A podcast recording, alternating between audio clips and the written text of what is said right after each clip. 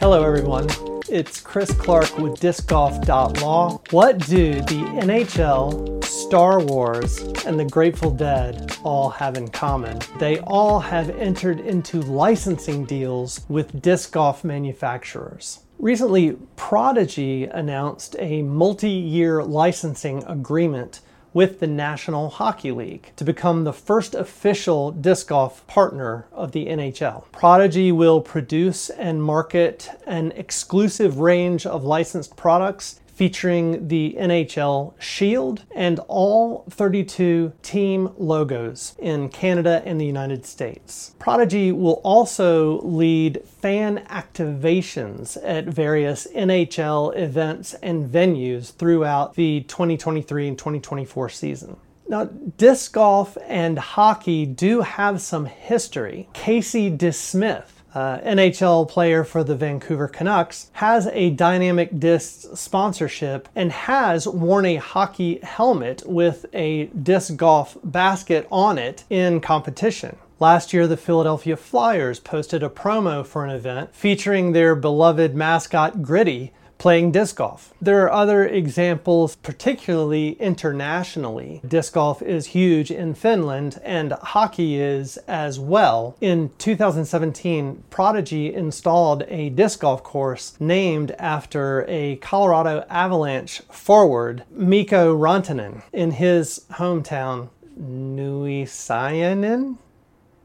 Also in 2019, Kastaplast released a limited edition KK line of discs celebrating Finnish hockey player and New York Ranger Kaapo Kakko, who led the team to an upset victory over Canada in the 2019 Hockey World Cup. Apologies for butchering those names. So, this NHL licensing deal is the most recent one, but we have had other big licensing deals in disc golf in the past. For example, in 2018, Discraft announced a licensing partnership with Disney's Star Wars franchise and released a limited run of official Star Wars discs. Then in May of 2023, Discmania signed an official merchandise license agreement with Grateful Dead Productions and released a run of discs featuring the iconic Steal Your Face and Dancing Bear logos. As I was considering this topic, another example came to mind, but I don't think it's really analogous to the others, and that is Arby's. This is one of my favorites. Arby's has in the past produced Arby's branded discs from Innova and Discraft and MVP and Prodigy, but to my understanding, that is not a licensing deal. If any of you out there have different information, please let me know. But I'm fairly sure that is just a situation where Arby's ordered discs from these manufacturers and had the Arby's logo and imagery stamped onto the disc themselves. And then Arby's just sold those discs from its website. At our law firm, we work on a lot of these types of licensing deals. We didn't work on any of the ones that I've discussed today, but I thought it might be helpful to talk through some of the basics of how these deals are structured. We start with one party that owns some type of valuable intellectual property. In these cases, it would be a valuable brand or some valuable images. That party that owns that intellectual property would be called the licensor. And then you have another party that wants to use those images or that valuable brand on their products. And that party would be called the licensee. So, why would these parties want to enter into this type of legal arrangement? Let's start with the licensor, the one that owns the intellectual property. Licensing your intellectual property gives you the opportunity to expand into new areas. You can typically do this more quickly and at a lower cost than if you were to do it yourself. For example, it probably wouldn't make good business sense for Grateful Dead Productions to get into the business of manufacturing disc golf discs. You would have to find a factory and source the materials, and there's know how involved and all this kind of stuff. Be much simpler and faster to partner with a licensee that already does that. Another reason is you can reach a potentially new audience by licensing your intellectual property in an area that you hadn't been in previously. For example, whether you're the NHL or the Grateful Dead or Star Wars, you may actually be able to reach a new audience through a licensing deal like this one. If you're a disc golfer, but not particularly a fan of the National Hockey League, this might be a way to get you interested in hockey. But we can't overlook what's probably the most obvious reason that a licensor would want to do a deal like this. It amounts to a passive income stream for the licensor. And so when I say passive income, I mean they're not really having to do any work in order to earn this money. They're just simply letting someone use their intellectual property and then collecting royalties. So why would a licensee want to do something like this? In some ways, it's sort of the other side of the same coin. By putting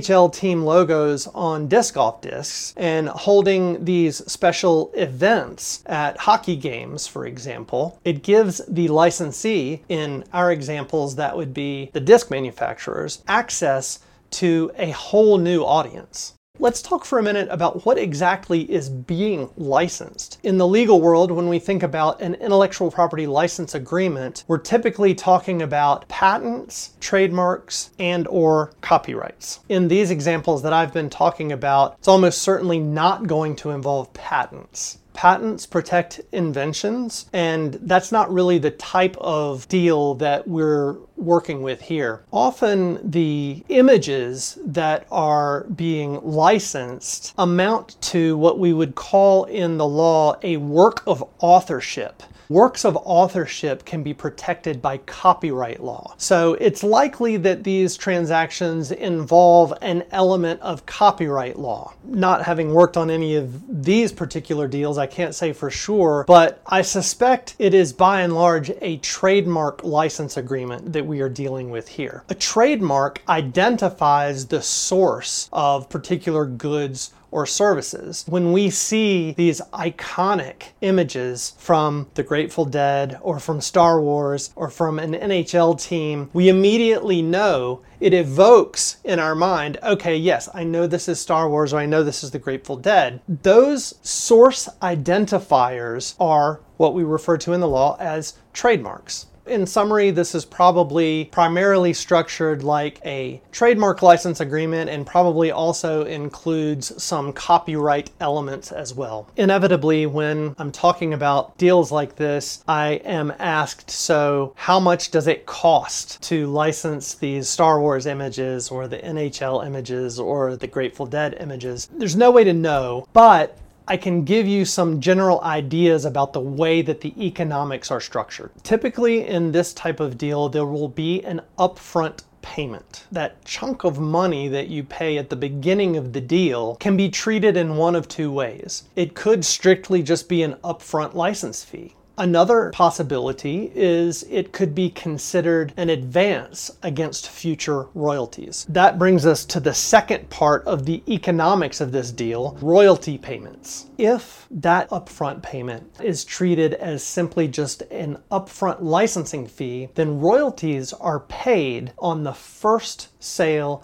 of whatever product it is that their intellectual property has been licensed to. Contrast that with a scenario where that upfront payment is an advance against future royalties. Let's just say, for example, that they paid a $50,000 advance. The first $50,000 in royalties don't have to be paid because they've already been paid in advance. Sometimes there may be just a strict royalty deal with no upfront payment, but that would be rare.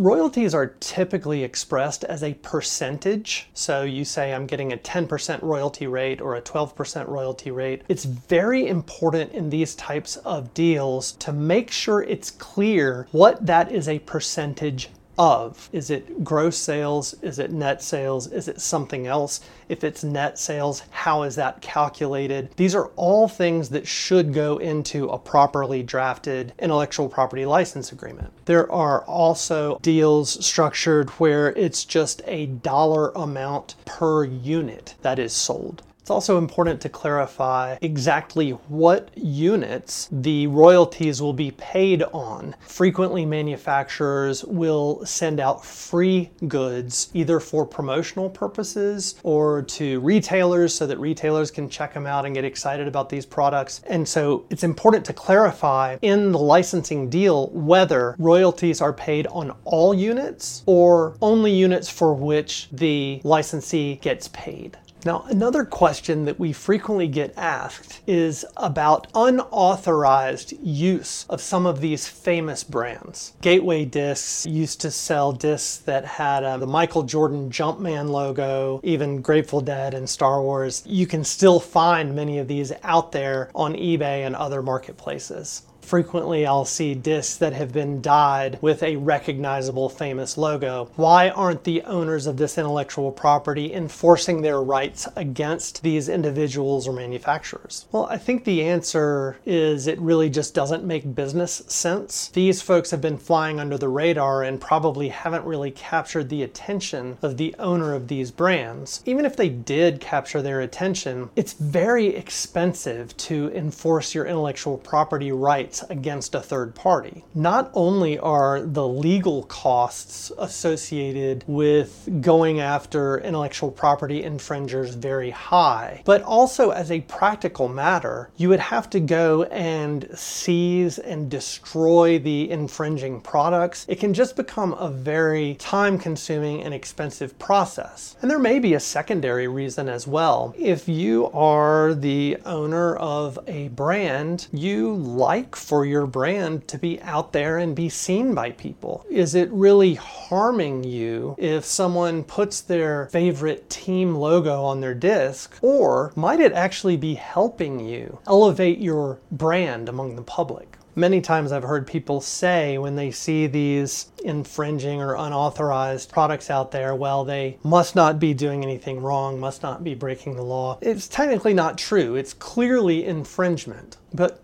asking whether it is or it isn't infringement is probably asking the wrong question. When does it rise to the level that something should be done about it? And when it reaches that level, what does a intellectual property owner do? Now that disc golf is growing and becoming more visible, we may see a little more enforcement on the part of these intellectual property owners there is a risk for these companies that choose to ignore people who are infringing on their intellectual property. And I'm talking in particular about trademarks. You'll hear many trademark lawyers say that trademark owners have a duty to police the use of their mark. While it's technically not a legal duty. It is certainly smart and best practice. The risk is that if your mark is used without permission enough, it can eventually become diluted. Your mark loses its legal strength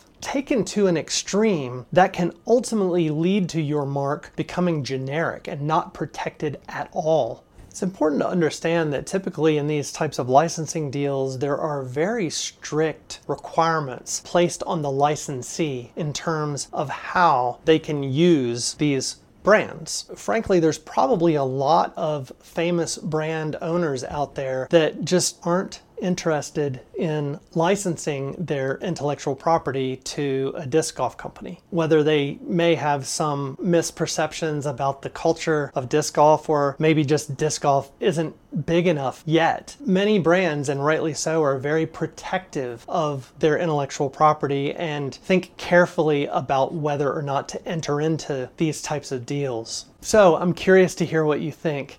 Are we going to see more of these types of deals in disc golf? I feel like it's highly likely that we will. And if I'm right, what brands do you think would be a good fit for disc golf? Let us know. And please leave us a rating and a review in your podcast app or platform of choice. Thanks for listening.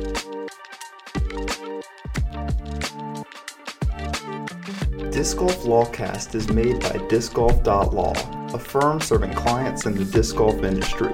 For more analysis on business and legal topics in disc golf, check out our YouTube channel. If you have a question, comment, or want to get in touch with us, visit our website or email us at info at discgolf.law.